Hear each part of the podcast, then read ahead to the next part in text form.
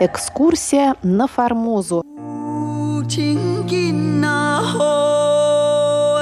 В эфире рубрика «Экскурсия на Формозу». У микрофона Мария Ли. Здравствуйте, уважаемые друзья! Напомню, что в рамках этого цикла мы знакомимся с книгой Валентина Лю «Экскурсия на Формозу. Этнографическое путешествие Павла Ивановича Ибиса.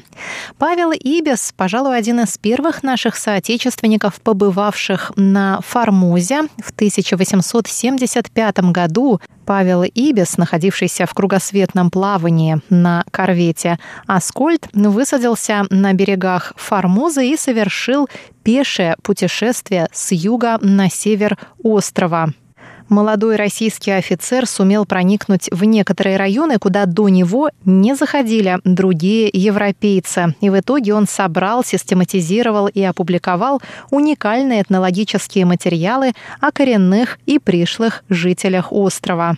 А в последние 10 лет Валентина Лю, бывший шеф-редактор русской службы Международного радио Тайваня, а ныне старший научный сотрудник Института востоковедения Российской академии наук, занимался изучением и восстановлением биографии Павла Ибиса и в своей книге подробно описал жизнь молодого прапорщика, его научную и исследовательскую деятельность. Книгу Валентина Лю можно приобрести на сайте издательства «Весь мир». Ссылку мы приведем в описании к этой передаче на нашем сайте ru.rti.org.tw.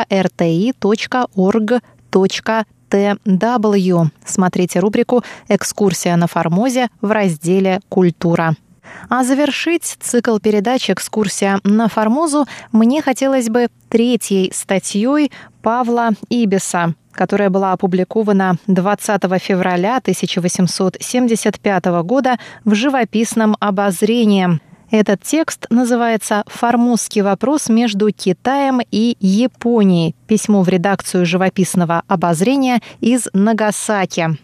Напомню, что еще за 20 лет до того, как Тайвань превратился в колонию Японии, японцы уже посылали военную экспедицию, чтобы прибрать к рукам Южную Формозу. Это произошло в 1874 году. Японское правительство отправило на Тайвань свои войска, использовав как повод Муданьский инцидент по названию деревни Мудань, по-японски Ботан, истребление в 1871 году аборигенами 54 из 66 рыбаков с островов Рюкю, которые потерпели кораблекрушение у южных берегов Формозы. 12 рыбаков были спасены китайцами и возвращены в Японию. Японские власти потребовали от Пекина покарать аборигенов, но получили отказ и решили сделать это своими силами, поставив под вопрос суверенитет Китая над Тайванем. Военная экспедиция 1874 года спровоцировала острую дипломатическую войну между Пекином и Токио.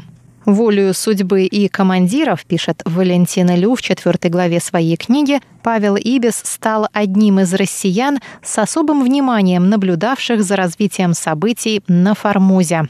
Статья Ибиса под названием «Формозский вопрос между Китаем и Японией. Письмо в редакцию живописного обозрения из Нагасаки» появилась в журнале через три месяца после завершения экспедиции. Итак, формозский вопрос между Китаем и Японией. Письмо в редакцию живописного обозрения из Нагасаки.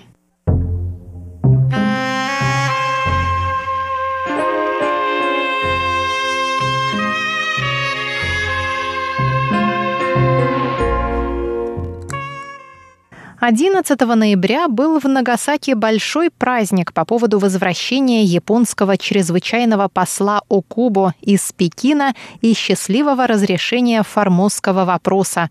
Все военные суда, стоящие на рейде, и крепость салютовали. Город был расцвечен флагами, и по улицам толпился народ в праздничных костюмах и в праздничном настроении духа. Японцы в восторге. Все торговцы и комиссионеры приезжающие на судах, рассказывают с сияющими лицами, что они победили китайцев и содрали с них 500 тысяч теля. Контрибуция эта пришлось японцам по сердцу и вдвое возвысила их и без того уже высокое мнение о самих себе.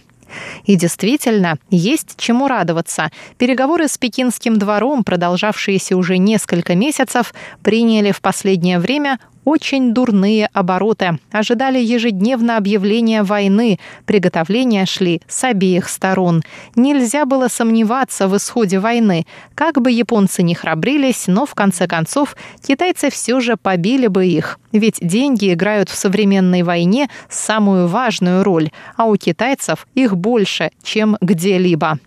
Но степенное правительство Небесной империи предпочло лучше заплатить ничтожное 500 тысяч теле отступных, чем беспокоиться из-за пустяков. Обратите внимание на ироничный тон Павла Ибиса.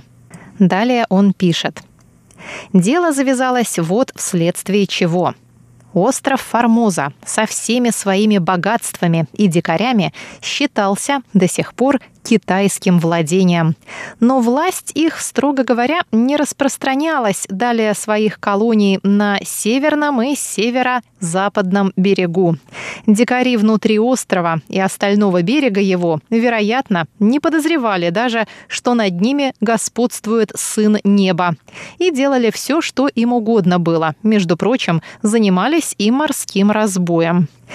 Этому делу благоприятствуют особенно южный и юго-западный берега, где много мелей, частые сильные ветры, поэтому и частые кораблекрушения.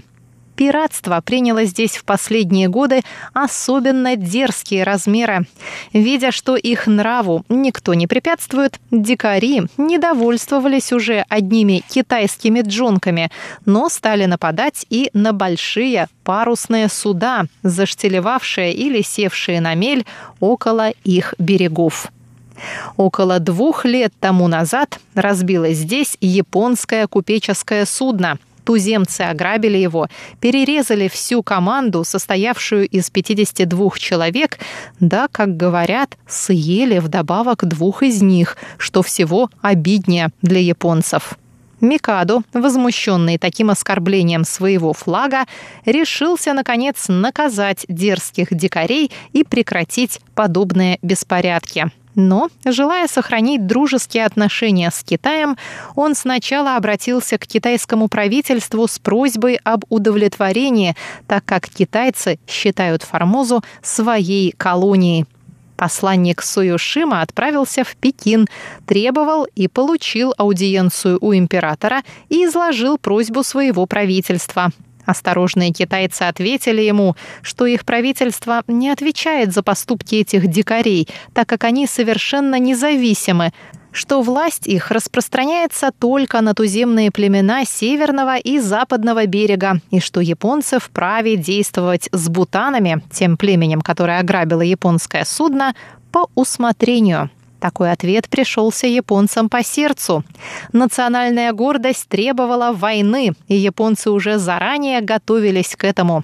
Обращение к китайскому двору было только дело вежливости, чтобы остаться с ним по-прежнему в приятельских отношениях и устранить всякие вмешательства впоследствии с этой стороны. Правительству нужна была война. От быстрых и бесконечных реформ последнего времени кружились у всех головы.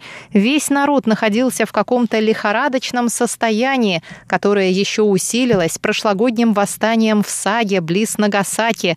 Новые налоги вызывали общее неудовольствие в низших классах и недоверие к действиям правительства, а приверженцы старых порядков не сидели сложа руки. Грозила новая междуусобная война, война. Необходимо было прервать это опасное брожение, занять умы каким-нибудь общим новым делом, которое вместе с тем доказало бы и пользу всех нововведений. А что могло быть удобнее для этого, как не война, мщение за оскорбленную честь нации? Притом все молодые солдаты, получившие новые французские мундиры и самое современное вооружение, так и горели желанием блеснуть перед остальным светом на бранном поле. Продолжение на следующей неделе в рубрике «Экскурсия на